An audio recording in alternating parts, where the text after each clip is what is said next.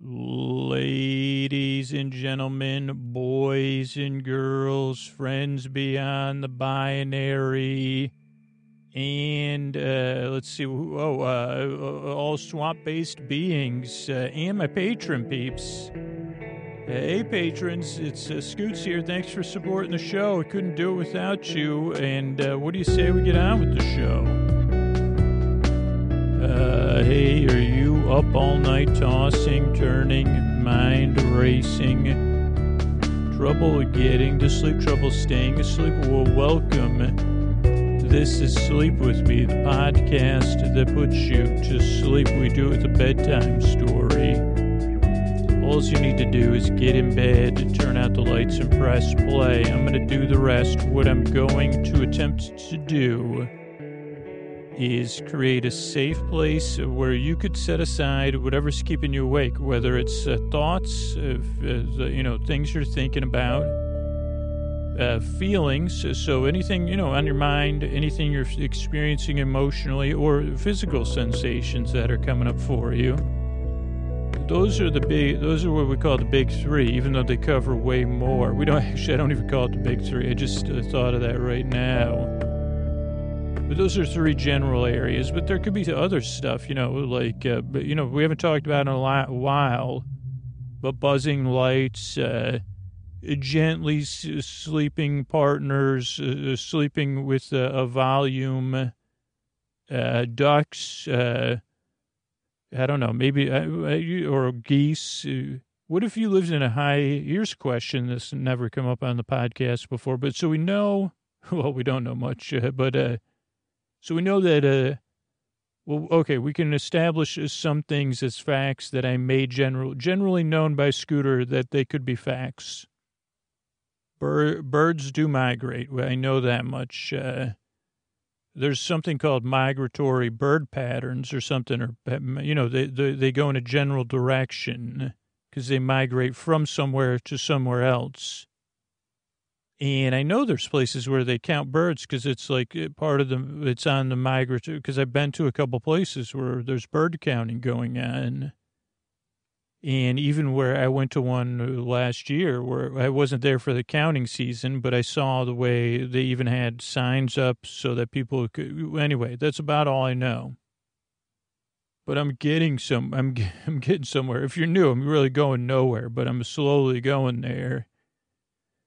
So if we establish those things, that birds do have not all, like this is it could be an SAT question, but uh, some birds migrate.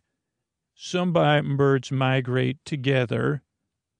Uh, some birds or most birds make noise, uh, like cawing or, or like geese calling or goosing. This is a SAT question. Some birds are geese, but all geese are birds, uh, right? It, I mean, is that like, uh, those are the questions that I could count on to get right. But I think you have to, and then would then would be a, a, multiple choice question after that. But so okay, so we're there. We got those things. Uh, okay, so then some birds that migrate that are birds that also make noise uh, travel together.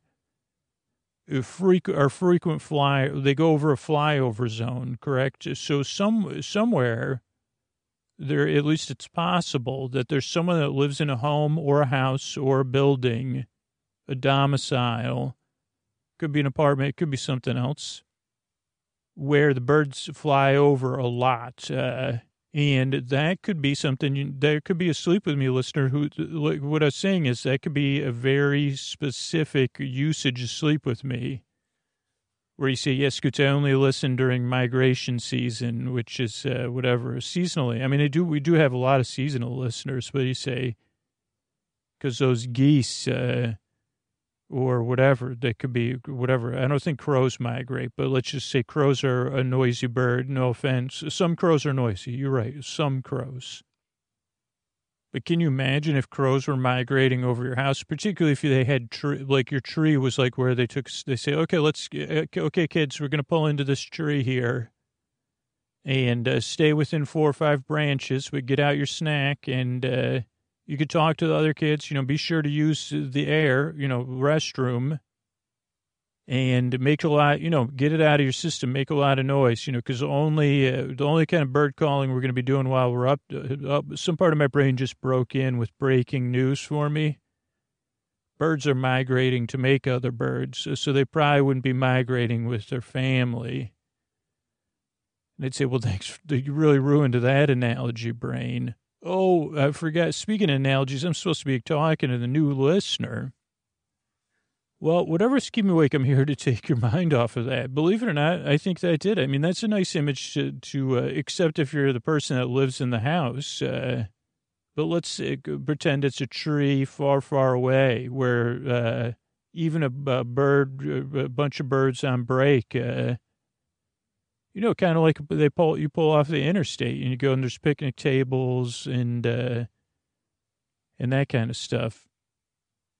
Uh, so where was I? Okay, so whatever's keeping you awake, I'm here to take your mind off of that. What I'm going to do, what I propose to do, is create a nice place, just like this bird zone or a nice uh, rest stop. Uh, where you could set aside whatever's keeping you awake and, and uh, I'll take your mind off. It's a safe place. I'm going to smooth it. I'm going to pat it. I'm going to rub it down.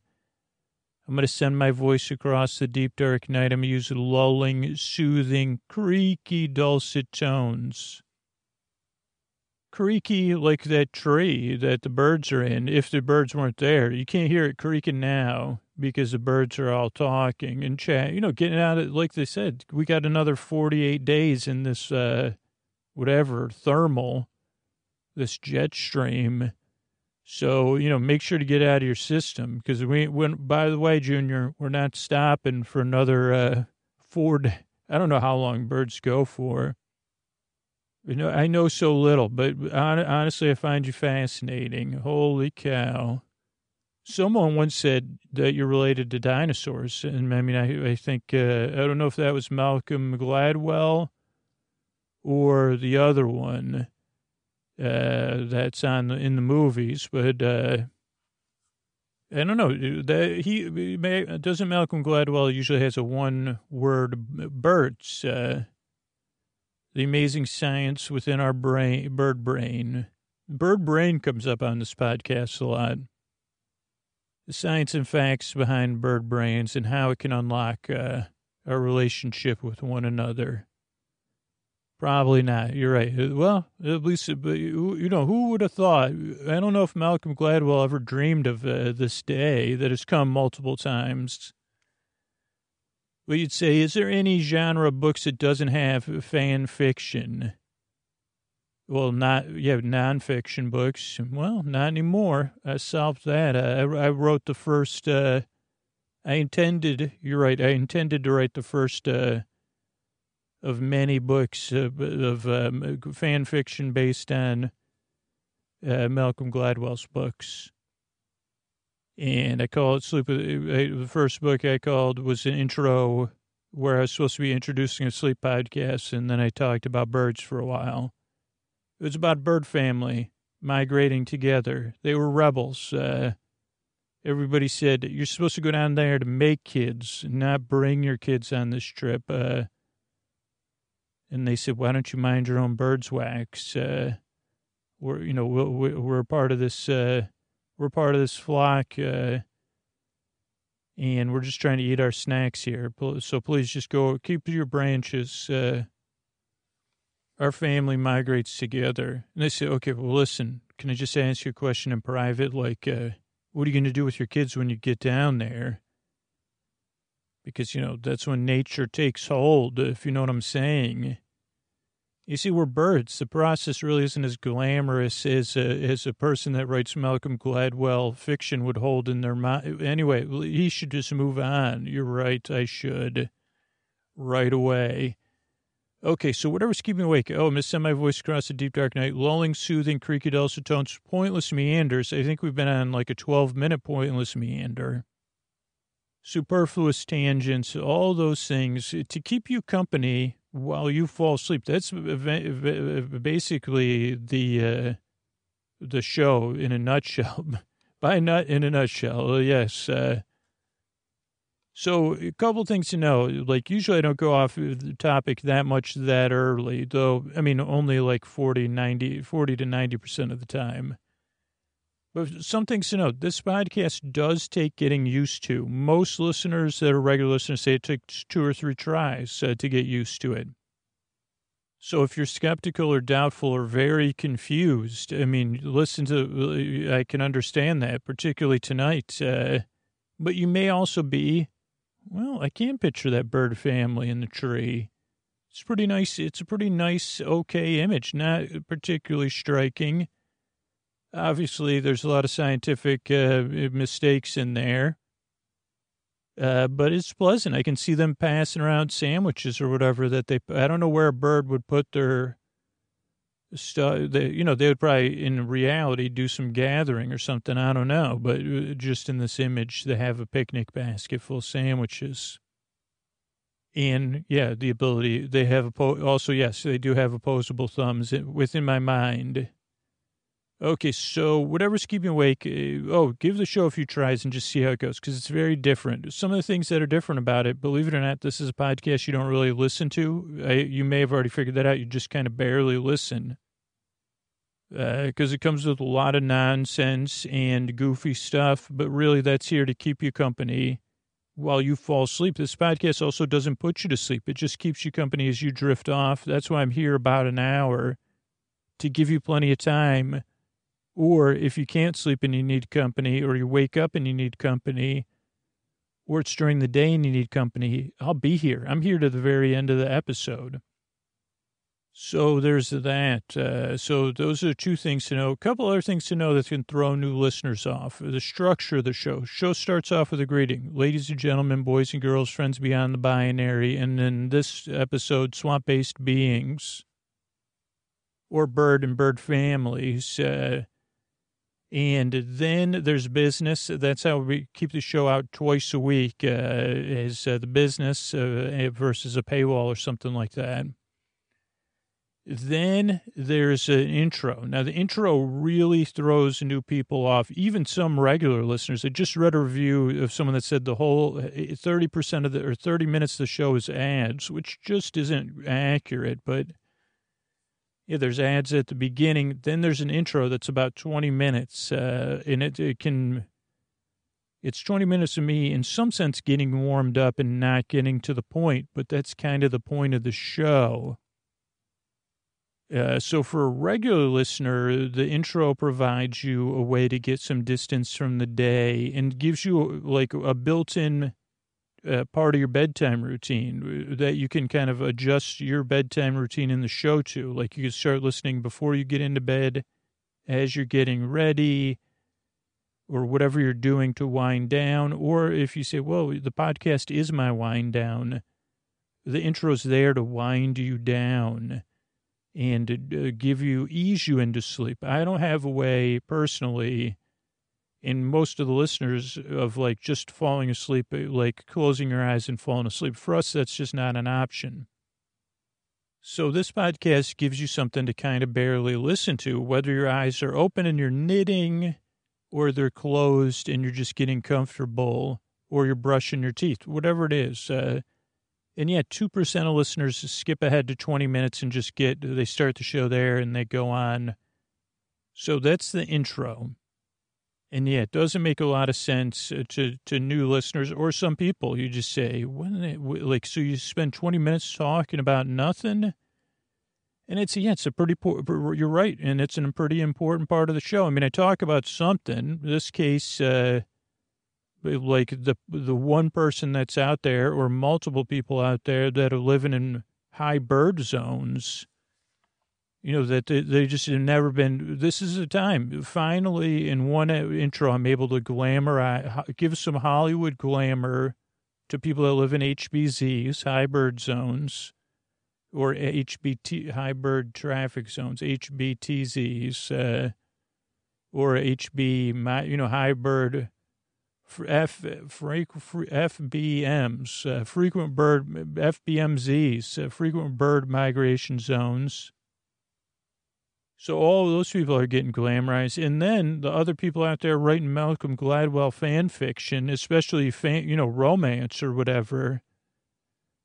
You know, the day I fell in love, uh, throwing a rock through a window, uh, and I learned, you know, whatever it is, you like, uh, you know, somebody out there could be writing that, and they say, finally, finally, I get glamorized on a sleep podcast.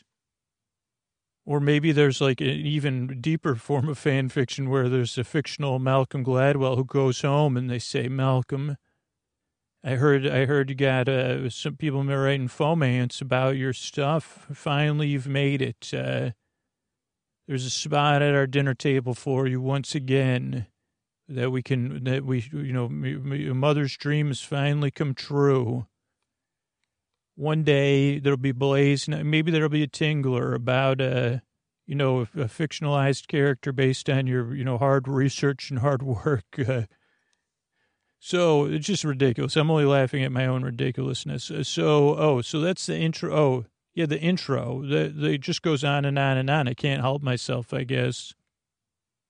Uh, then after the intro is business. That's just how podcast structure works, and it's essential to keeping the show free. Then after the business is a story. Tonight it'll be our ongoing episodically modular series, Otter Things, that you can listen to in any order. Uh, every episode before this would just be a prequel if you're listening to this episode first.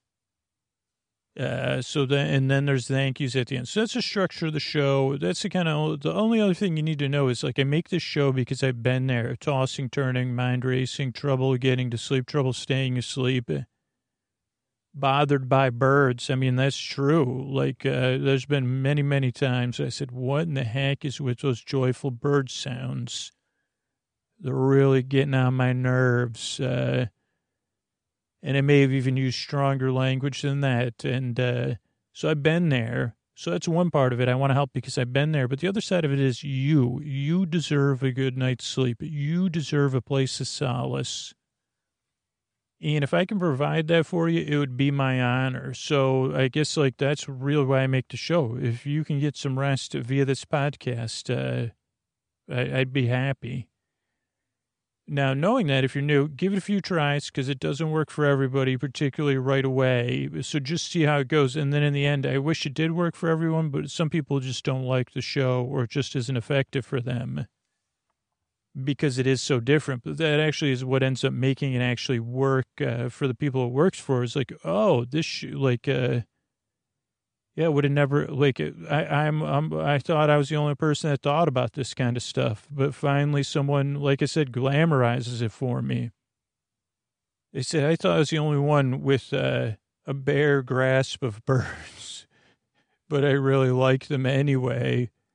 Like uh, the old, I thought I was the only one that believed in the half science of birds, uh, but finally there's someone who puts you know puts you know puts it out in the public sphere. So anyway, the main message I want to get to you is I'm glad you're here. I really appreciate your time. I really hope I can help you get to sleep. I work really hard on the show. You're in a nice drive. Uh, so thank you again for coming by. And here's a couple of ways I'm able to bring this podcast twice a week. All right, everybody, it's time for our episodically modular, serialized, uh, barely serialized series, uh, Otter Things. This is the last uh, fictional episode, then we'll have a recap episode. Uh, so I'm going to turn things over. I think, oh, episodically modular means you can listen to it in any order. So if this is your first episode, don't worry. We'll try to get you caught up on everything and then you could listen to it. And if you've never listened, you say, "Well, I don't watch that show. This is a bedtime story. Don't worry about it at all. It's made to help you fall asleep and keep you company." And before I get started, I just want to introduce things with our Hollywood uh, famous uh, introducer, uh, the most famous person in our town, uh, Mr. Antonio Banderas. Uh, thank you, Emma.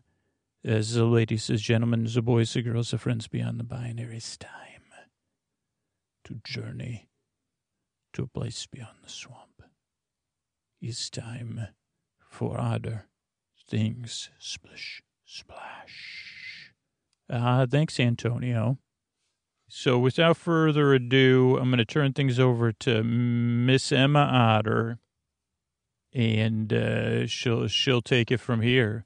Hey, everybody, this is Emma Otter here. I'm your host. Uh, welcome to our story called Otter Things. It's a tale of a place beyond the swamp where I, Emma Otter, and my friends live, and my family in a place where a lot of odd things have happened to those of us otters, beavers, muskrats, uh, porcupines, and more. So I'm Emma. I'm in middle school, and I have uh, some very good friends. Some some of my best friends are named Vaughn, L.J., uh, Willow, and Billy. And once upon a time when our life was a little bit, it was odd, but a little bit more, uh, you know, less needed to be shared with the world. Uh, we played a game called Bards of Big Bunnies. This was before we met our friend uh, Billy. It's a, a like a, a role playing adventure game. You play dice and your imagination.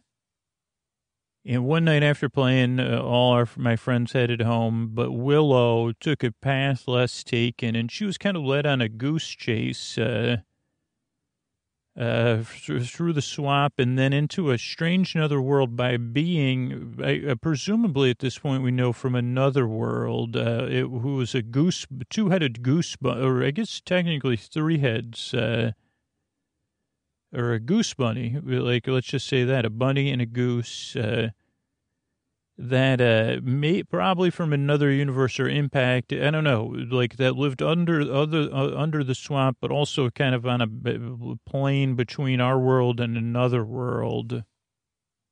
Uh, kind of complicated to explain.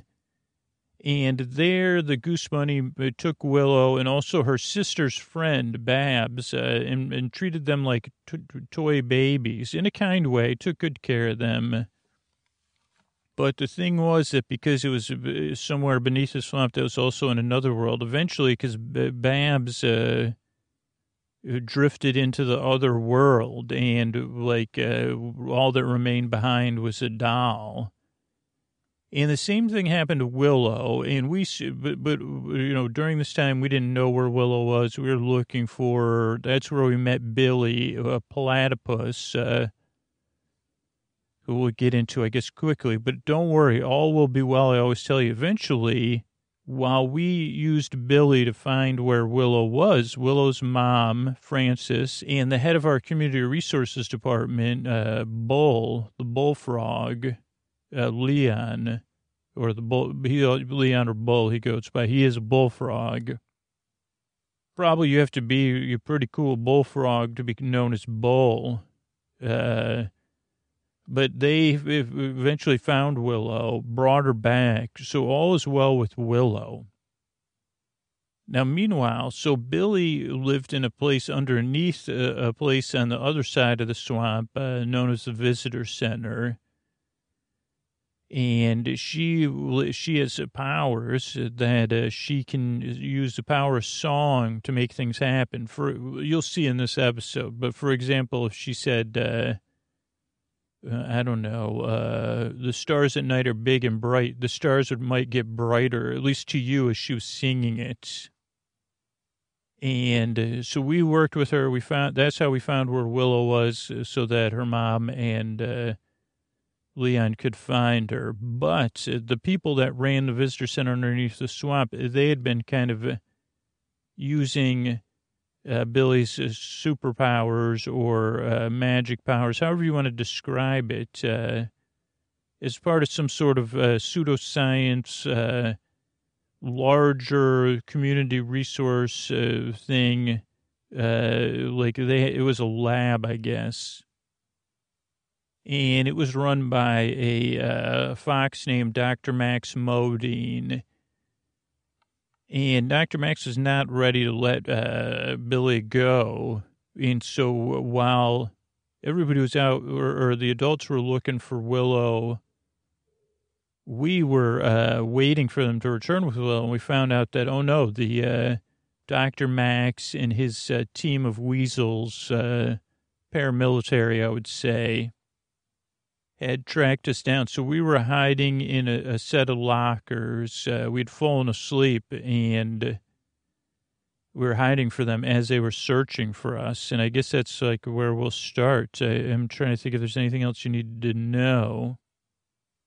I mean, I guess not. Like they started, so they started like uh, searching for us, and eventually, like we weren't actually hiding in the lockers. We were hiding in a hallway behind, a secret hallway behind the lockers, where presumably the school. This was at the high school, not our school, but where the school could just look in people's lockers without unlocking them or them even knowing it. Uh, and Dr. Max and everybody, they'd searched the whole school. They still couldn't find us, but they knew we were there.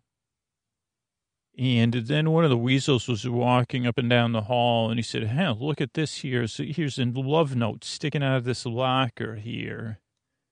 Hardy har har, and he started reading the love note, which said, like, "Dear Sweetie Poo, your fur is like the you know something like that like when, when the moonlight on the breeze in the trees uh, he was reading it in that weasley has a moon in the trees you know but dr max said stop what what? And he said it's a love note. Uh, what, what do you mean what uh, yeah smells like uh, almonds uh, and dr max said did you say it was sticking out of a locker? And then all everybody paused and realized, oh, wait a second, the lockers. And we were behind the lockers, but we still were like trembling, you know, as they started opening the lockers uh, and uh, throwing stuff out of the lockers. Uh, and they'd say, clear, this locker's empty, clear. And some of the lockers were very neat, and some of them, you know, you could hear them, and then you could see, well, there's like uh, snacks in here and stuff. Uh, it was tight back where we were. We were all kind of pressed together. Like I said, at first it was dreamy and nice, and now it kind of felt uh, hot and sweaty. But I didn't really mind being scrunched up next to Billy. Uh, it made me really feel all as well. And then Vaughn and LJ were on the other side. But then, once again, an accidental weasel uncover. He said one of the weasels was looking in a mirror in, that was like to the back of the locker. And I think maybe this was one of these weasels that had like a twin brother or best friend that worked for Dr. Max. I said, What are you doing? I said, Hey, look at this. It says, uh, like it had a joke on the mirror. I don't know which one. Uh, like even though it's Monday, you, you look like a Friday or something. And I said, no, you don't. And it went to uh, hit the mirror in the back of the locker, and it missed, and it hit the wall, and it was empty. And again, Doctor Max said, "What ha- What was that?" And uh, there was nothing, boss, nothing over here. We're just uh, searching these lockers. And Doctor Max walked over and the weasel said, It's a mirror. It has a magnet. It sticks to the back of the locker. You look great, Dr. Max.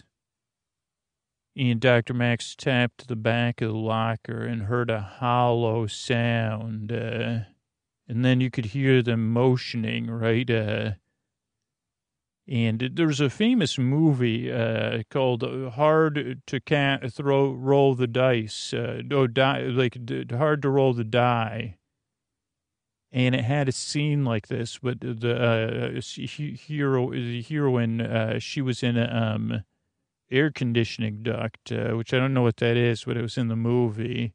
Something they have in cities, I guess, big cities. And they were pressing on it, so they started pressing on the things, and Dr. Max just knew this is where we were and they were tapping on the lockers, waiting for something that wouldn't be the hollow sound, and they were getting closer and closer to us. And I heard Dr. Max say, "What's find the exits to these things?" So we kind of knew we were caught uh, as uh, they started uh, pushing in, and then one pushed in right where I was, right into my like uh, almost touching my chest. Uh, and uh, of course, it made a different sound because it wasn't as hollow because I was standing there. And then we heard the shuffling of weasel feet as they kind of got filled the hall, or weasel paws, or whatever. And then they pressed in on Vaughn's and it did made it less of a hollow sound. And then LJ's. And then after LJ made a hollow sound. Then they went back to me and then to where Billy was and then after Billy. So they knew exactly where they were. And we were there kind of in the darkness. And then Dr. Max cleared his throat and he said, Billy, I know you're in there. I know all you are in there. Just come out and uh, we could go home. Your friends could go to their homes and everyone will be well. But you could also hear something else, which was the weasels uh, getting ready. Uh, and I said, wait a second. Well, that doesn't, the weasels, you could almost hear their muscles moving and, and their nails like clicking in the floor of the hall. It was almost like a creak and a click. So we knew he wasn't totally telling the truth. Uh, and then Dr. Max cleared his throat again. He said, Billy, don't make me start counting down uh, for consequences. And then there was another pause, and Billy swallowed and looked at me. And then Dr. Max started counting down. Uh, you know, five, uh, four. But then I heard, and uh, I didn't even hear it. I felt another sound deep within B- Billy, this uh, vibration that kind of started to grow behind the lockers, and I could feel it in my chest uh, and my nostrils and even my teeth uh, as it moved outward. And it was the song Strike It Up uh, that she began to sing, and then everything in the lockers and the floors and even the lockers themselves uh, lifted up and, and flew and started uh, flying around and dancing around Dr. Max and the weasels. And all the lockers that were closed burst open and stuff started flying out of them. Uh, and right in that confusion, uh, we ran. Uh, and uh, like storm of papers, the four of us holding hands, uh, wrappers and snacks. And of course, Vaughn wanted to stop, and he even opened his mouth and caught some, what is that called, uh, fiddle faddle in his mouth. And then he said, then he caught a bu- he said, fiddle faddle and bugles together, the taste that nobody wants to taste. Uh, and then we said, where should we go? And then we ran into the room where, where the school uh, has in school suspensions right around the corner. And I said, this is a good place to hide because I heard Tefe say that once uh, they uh, put you in here, they forget all about you. Uh, and they probably already looked in here because it was like in the principal's office, but in the back of the principal's office, like these little mini places uh, they said, Tefe said they can't even hold me. The school, you know, you can't hold Tefe down, a good otter down, uh, even in, in school suspension. And we ran in there, past the nurse's office, past the principal's office, uh, and uh, past, you know, that printing machine, that Princeton purple. I don't know what that was called. Uh, smells like uh, weird. And then we ran in, it was just a hall with a bunch of rooms and a bunch of doors. And we immediately realized, wait, these are just like little study rooms. So there's no exit here. And we started searching for a place to hide. There was like a desk facing all of it, uh, where I guess some monitor would keep an eye on the kids that were in in school suspension. A lot of dust. Uh, we knew it would only be a second until the weasels got there. So we are trying to look for anything we could use. Uh, Vaughn jumped up on the desk and knocked over this big box, and out of it tumbled a bunch of these cones that said, uh, I, uh, I said, do, do, dun, dun, dun, say? Is this like some sort of French class thing? Dune, Dune, it's like a, maybe it's for do, that Dune.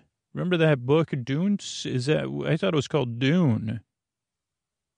And then LJ said, Don't you know that's dunce? It's like an insulting term for troublemakers that authority figures use. It's, it's not appropriate and kind. And just like your brother Tefe, he's probably been called a dunce before.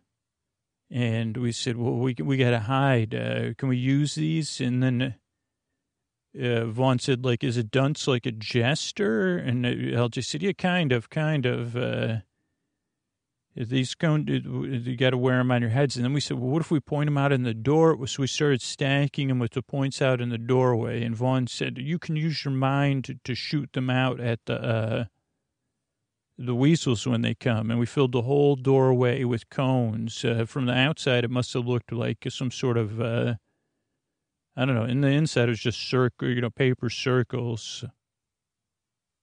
So as but as we were stacking the cones, the weasels came, and we said, Vaughn said, "Sing a song like rock. Can you sing one of the rock, famous rocket songs by Bowie or Elton?"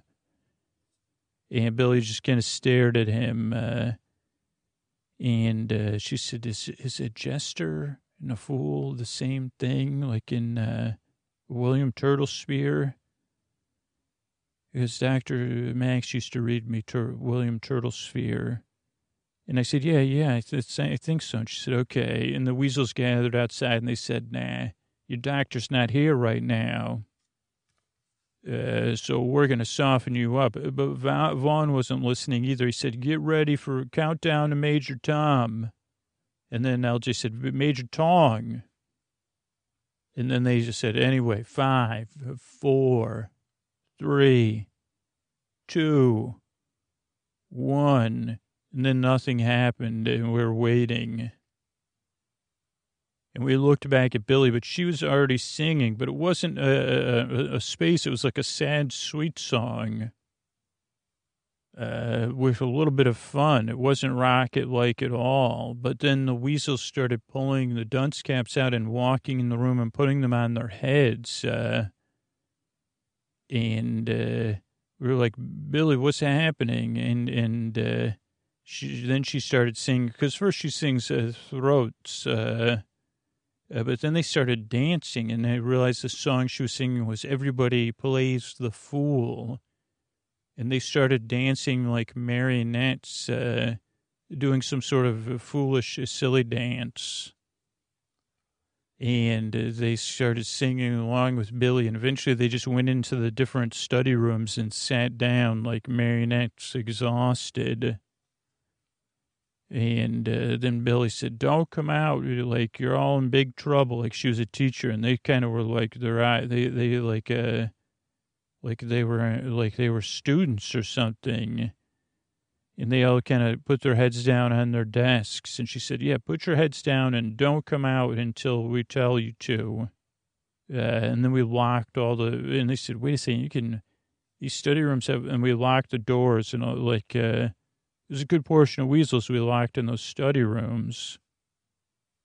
But then I was thinking about the lyrics. I said, well, this is not the lyrics of the song. And I said, oh, well, I guess it's like a Billy's Powers. But whatever it was, it worked. And we poked our heads in the hallway, and the hall was clear, and we started running again. Now we were trying to figure out how we could sneak out of the school. And uh, LJ said, well, what about... Uh, like uh, like I think there's like uh, when we were in the science lab. He goes, he goes, isn't there the uh, underground compost? Uh, he goes, in that part of the science lab? And we said, oh yeah, yeah, maybe we could sneak in there. As he said, oh yeah, that'll that'll like get out in there. And he said, yeah, there's an aeration tank in the middle of the uh, sports ball field. So we ran down the hall and then we got to the science lab door. And as we did, right around both corners came Dr. Max and a bunch of weasels on both sides of us. And as soon as we stopped, Billy fell to her knees and, and closed her eyes and, and uh, leaned against me like she needed a nap, like she was tired out from all of her singing and using her powers. And uh, I said, get the door open. We got to get in here and lock the door for the, Dr. Max because they were still running towards us, you know. But they got there. And uh, I think we had a little bit of time. Again, my memory is just uh, like. Uh, but then Dr. Max said uh, in this very flat voice, uh, Billy, can you hear me? It's your papa here, Billy. it's time to take you home. And then he said, and you three need to step aside and let an adult handle things. You caused enough, enough trouble for everyone here. It's time for me to fix things and take Billy home with us, so just to step aside. Because I'm more than willing to count down. And I said no. And then Vaughn said no. And then LJ said no. And I said, We'll take any consequences you got, uh, Fox Face. Uh, go ahead and count us down. We're ready for you. And then LJ said, Yeah, count us down. And Vaughn said, Yeah, count us down. And Dr. Max said, I was hoping you'd say that. Uh, weasels, let's start count. Let's count on five, uh, four. And then I said, We're not worried at all because Billy transferred three. She transferred her power to us. Uh, so I'm sorry to say to you and your weasels, uh, you're going to be very, very, very sorry. And I kind of started to make this noise like I was holding a note or warming my voice up. And I held up a finger to my ear like uh, I'd seen in. Music video one time. And then LJC, yep, don't make us sing you into non existence. Uh, and uh, then uh, Vaughn made a squeaky sound like his voice was cracking. He said, Have you ever seen what an off key magical song does to a weasel? And looked at all the weasels, and they had all paused. And uh, Dr. Max even uh, paused for a second. Then Dr. Max said, Don't worry about it. They're bluffing. Two. And then I said, Okay, uh huh. And I started to clear my thought, voice. Uh, but to be honest, I didn't know we were bluffing, but I thought uh, maybe we could get Billy's powers. Uh, and the weasel seemed to believe it. And I said, Vaughn, can you drop a beat on us? And he goes bop bop bop bop bop uh, and then I I I, I said uh, and then LJ said give me the music uh, and then I realized it because we and we just started to dance in sync. First, we put our left foot like our left foot. We step forward, left over right, right over left, uh, arms down, leaning forward, two hops back, uh, hop on your right leg, a 360 degree spin. We they kick your thumb back, uh, like you're telling, and, and we were singing this song. Uh, and the Weasels and Dr. Max, they were just stunned because it, they, what they did, it was so flawless and natural. But that was because we had, her, her, her, uh, that's because we had rehearsed this so many times. Uh, for this talent show, we were going to enter because it's a song, uh, Everybody Dance Now. And we were going to do it, uh, we were going to do it in, as, we were going to do it as like uh, characters we were studying in our literature class for, and then we just, so we practiced it all. Uh, but then, like we said, wait a second, we'll be the only ones that enjoy this. Uh, so we just did it for ourselves in the end. We just got nervous. We didn't enter the talent show, but we knew the dance back and forth. Uh, but I'd forgotten about it because it had been a couple of years. And then I started singing, Gonna Make You Sweat Till You Cheese. Uh, is that gross enough? Indeed. And then uh, Vaughn and LJ said, You know, gonna make you sweat, baby. Let the rhythm move you. It was a whole thing. Uh, and uh, everybody, their jaws were just wild. Uh, but I was like full of confidence. I was staring at Dr. Max and the weasels the, the, because, again, they were like, uh, there's no way they could be just dancing like this uh, just on their own. Uh, uh, maybe Billy was still, like, I think in the back of their minds, even Dr. Max thought maybe Billy was actually using her powers with her eyes closed or something. But then Dr. Max shook his head and said, no, no, no, three, two.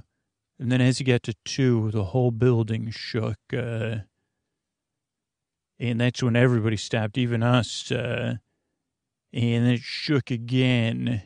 And we heard this click, click, clicking. And then it shook uh, again. And then coming running down the hall, we heard the actually the pitter patter of little feet. Uh, and then an Audi Ruxpin ran down the hall underneath all the weasel's legs, slid with style right up to us. Uh, then popped back up and looked at us. Uh, and Vaughn jumped and squealed because he thought it was a bug, uh, but it was really just an Audi Ruxpin. And uh, Audi Ruxpin said, Nice moves, Willow. That's really good. Winkety wink. Uh, and uh, we said, we were, we were stunned. Everybody was stunned. And then Audi Ruxpin said, I'd duck into that lab right now. And then everything shook again. And as we grabbed the door to the lab, uh, bursting like through the walls and the ceiling was the giant uh, goose bunny. And it was uh, hopping down the hall. It looked very unhappy. And then I realized that uh, uh, the Audi Ruxpin was shaking off all sorts of carrot and peanut butter. And we closed the door, but uh, what I know now is the bunny went down the hall and was grabbing weasels with its ears and its goose heads and, dan- you know, kissing them very strongly. And they were all trying to stop it, and it was hopping, and uh, it hopped on Dr. Max to give him an extra hug and kiss. And Audi Ruxpin held on to Dr. Max. Uh, uh, and then the goose bunnies tried to lick Dr. Max and all the uh, carrot shreds and um, peanut butter or whatever. And meanwhile, we closed the door of the lab and, and locked it, uh, but it, it, it, like hoping that the bunny would just go away or something. And then we put Billy down and we tried to like uh, give her some water and we heard the weasels like you know trying to get out of the way of the bunny and saying i'm not a carrot. Stop licking me uh, uh, and all that stuff uh, and then we heard the bunny kind of uh, saying go to sleep and sing some of them to sleep uh, and it was quiet. And we said, okay, that's good. The bunny is good. And then, of course, no, no, no. The bunny uh, doors ripped, the bunny's used its ears like arms and ripped a floppy ear to the door right off its hinges. And uh, LJ said, grab some beakers and a Bunsen burner. We'll stop this thing. And we said, but we got to hook it up to a hose and then find the teacher should keep it, everything.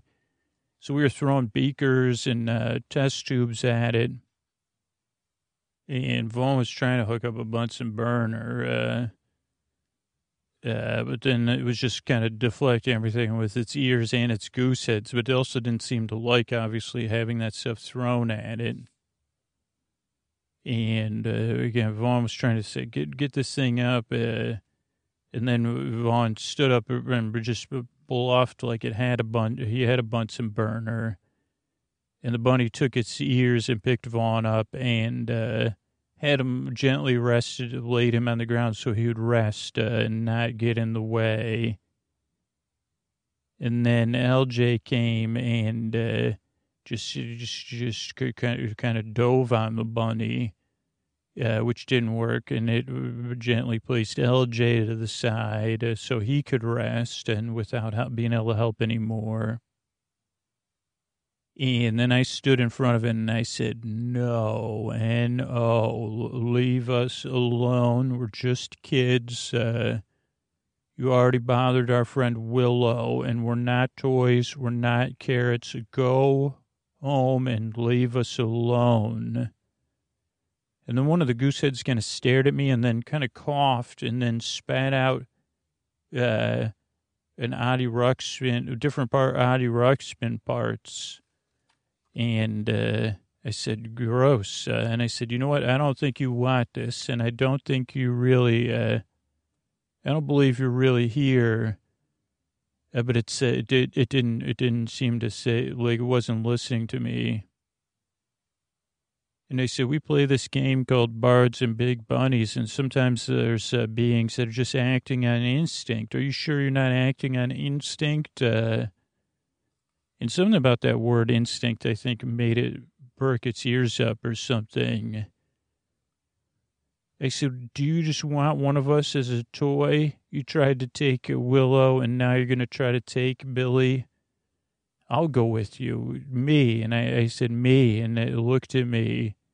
And I said, I'll come with you if you leave all them alone, all my friends alone, and leave.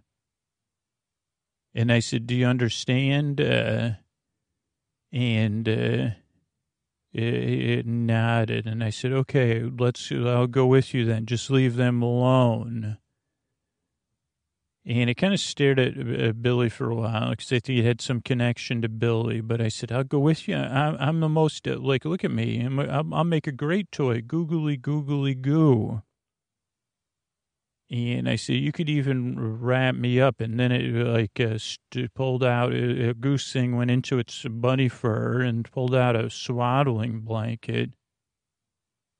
And LJ even said no, like, but LJ was so tired and rested that uh, said no, we'll, we'll, we'll, Emma, no. And I said, yeah, I'll go with you, and uh, I'll go to your bunny world. Uh, just don't be rough with anybody else here in our world, okay? Let's just go back to your world in the tracing paper tower or wherever it is you live. Uh, and I'll be your big baby if that's really what you want. Uh, and then one of the bunnies, one of the bunnies' goose head started to kind of pat down my head. Uh, and then it started to kind of start to swaddle me in his swaddling blanket. And you know what? I wasn't really worried because uh, I did realize the big bunny stuff, and me, I wasn't being a method actor. Uh, but I guess I was in an adventure, and I said, "Well, this is what it's going to take. Uh, all will be well. I'll figure this out." Uh, and because some people said it was so courageous and so brave, and that uh, you know that uh, they could have made a, a, series just about me and and what I was willing to do, and not about all my friends and everything they did. But I said it wasn't brave. It was just what needed to be done at the time. And I knew it was going to work out. I didn't know how, but I had some confidence. And I said, I could probably live with a bunny. I mean, I didn't want to, but it, was a choice. I didn't want the bunny to uh, deal with my friends in, in a non polite way or my new friend, uh, Billy. Uh, so it started to swaddle me, and uh, I said, okay. And then it started to sing to me. And I said, okay. And I started to kind of start to feel strange because uh, I was, well, first of all, I was swaddled in a full size, hadn't been swaddled in like whatever, 10 to 11, 12 years and I felt like it was singing me a lullaby, but I was like getting transported like into that dreamy place you go when you're asleep. Uh, but it was different. I could see a world that wasn't our world. Uh, but I was like, okay, here I go. And I felt myself fading and, and turning into a doll. It was weird, uh, I'll say. And then I heard something move uh, behind the bunny, and then I heard Billy's voice say, No, uh, stop, uh, this stops here. And uh, the, the, like I said, the bunny stopped singing, and then I saw Billy standing, and the bunny turned and looked at Billy, and it made kind of like a like a geese hiss or whatever. Billy said, It's time for you to go home and it's time for us to wrap this up and unwrap my friend. And I said, Oh, wait a second. Uh, Billy's going to sing a song. And Billy kind of made a look at me like uh, to, to, use my teeth to unwrap the tie. And I did. I pulled the, I started to de-swaddle myself. I guess because I, you know, I'm not a little baby. I could pull the swaddle out with my teeth. And I thought, this is awesome because I could tell Billy was starting to sing. I didn't know what it was about. Uh, and I said, oh, great, Billy's going to save me. She's going to deal with this bunny and send it home, and everything's going to be well, just how I wanted it to turn out. Just like before, I was willing to do something. But now, you know, I didn't see it as related, but I said, well, now things are going to work out great, and then Billy can live with us or whatever and all will be well. But we know that sometimes all will be well and not in the way we expect, you know, because, uh, uh, we just, uh, you know, it doesn't all, it, sometimes all will be well means you, you say, oh, it was unexpected. This isn't how I would have said all will be well, but it is how all will be well. And Billy said, throw me the blanket. And I threw Billy the blanket. And then she started running around the goose and swaddling it. Uh, and she said, it's time for you to go home now and she started singing a song from a distance, like from a distance, the world looks blue and green and snow-capped uh, swamps uh, or something. You know, from a distance, there's harmony, and it echoes through the land, a voice of hope and peace uh, through every swamp-based being and she swaddled and then she held the, she swaddled the goose bunny not just in her swaddling blanket but in her arms uh, and she was singing to the bunny and she said i'm going to take you home to your world where you belong. And i said and then you'll be back uh, and she looked right at me and you know tears rolled down her eyes uh, and I said, Oh dear, I guess that means no. And she said, Goodbye, Emma. Goodbye, my better than best friend. And I could only say goodbye. I couldn't, I could only say it with my mouth and not my voice. Uh, and she kept singing and they started to fade in and out and fade in and out. And uh, I guess like kind of what happened after that kind of faded out of my mind. Uh, I guess eventually they faded away. But for me, it kind of faded into my tears. And I guess maybe I fell asleep from exhaustion or sadness or something.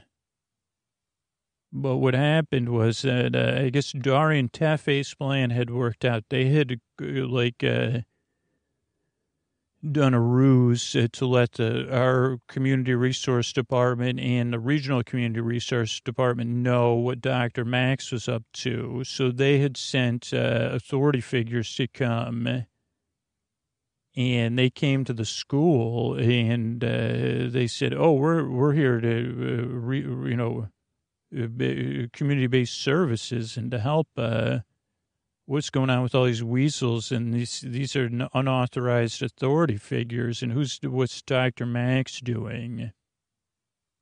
And so they took they said, well, we're going to have to deal with some consequences for all of you. So they took them away and they brought us all. Uh, my parents were there and Dari and Tefe.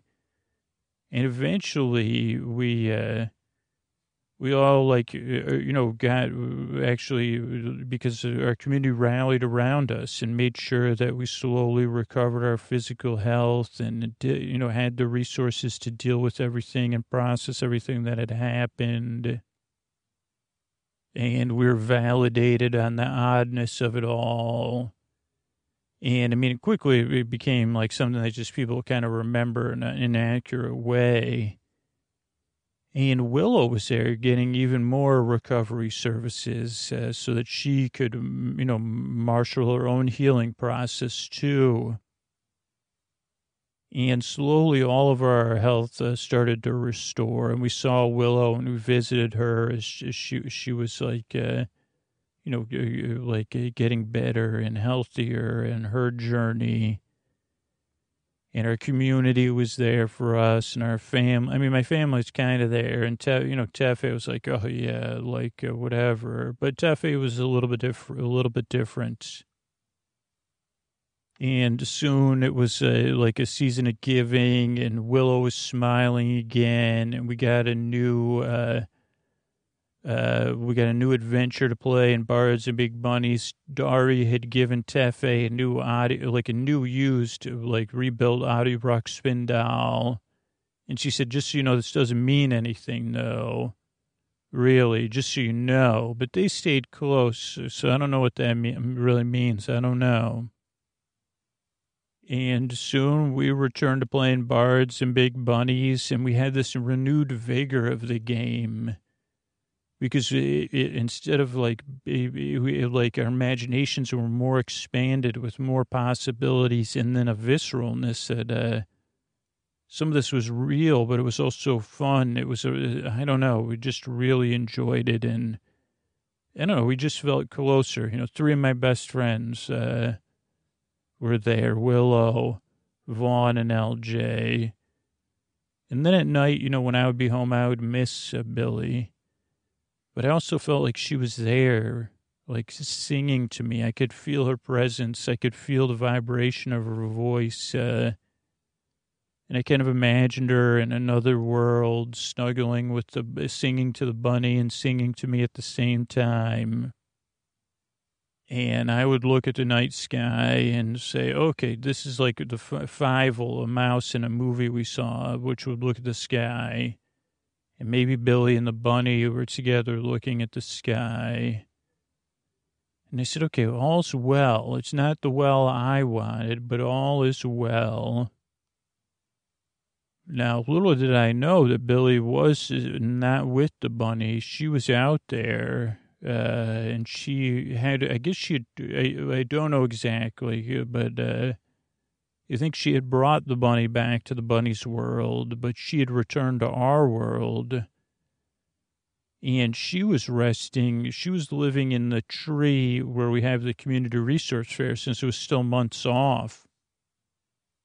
And uh, Leon was watching over her and bringing her food and blankets and comic books and also Bards and Big Bunnies and novels. Uh, which she was reading, and she had needed a lot of rest. Uh, but she she had everything she needed uh, to rest. Uh, but we didn't know that. And at night she would sing, and I would feel her presence close by, because even though I didn't know it, she was nearby.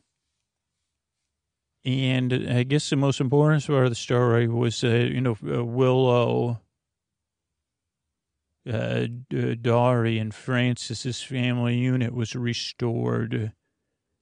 But it was uh, their life had changed. They had this new appreciation of one another, this new uh, joy, uh, and this new n- awareness of how important life was and how important it was to accept things that weren't so perfect. And just how important love was. Uh, and supporting one another and being part of a community.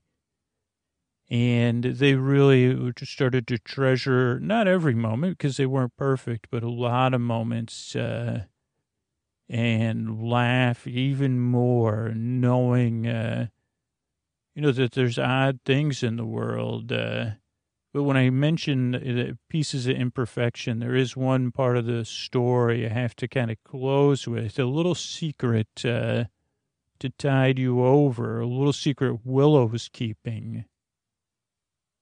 Uh, she was keeping it from all of us because, uh, like, uh, on her side, like underneath her fur, on her right side, if you kind of reached under, right under on her side rib cage, there was some uh, what is that stuff called? Velcro. And you know that's not normally on a person you know an organic being. And if you pulled the velcro up uh, there's a plastic panel on there uh, like a just a kind of that hard soft plastic like a doll like her body had changed in that one spot to a doll. And when she pulled up the velcro and pushed on that spot uh, she kind of made this uh, this very quiet uh, baby cry. It, it was like a, some sort of a mechanism, a mechanical one. But when that cry came, she would see that other world where the bunny was uh, running around in a field of carrots finally free but also the strange tower going from one world to another world uh, through a piece of. And she said, it, but it wasn't a dream because she was wide awake and she would only do it when she was alone. And she didn't really tell anybody about it. Uh, it was odd. Uh, it was another odd uh, thing. But all, all in all, it was also a reminder that uh, at least for now, all will be well as you get some rest. Uh, thanks for journeying to our swamp and hearing our tale of odd things that had happened. Maybe one day we'll speak again. But it's been my pleasure uh, to talk to you as uh, Emma Otter uh, reporting. Good night.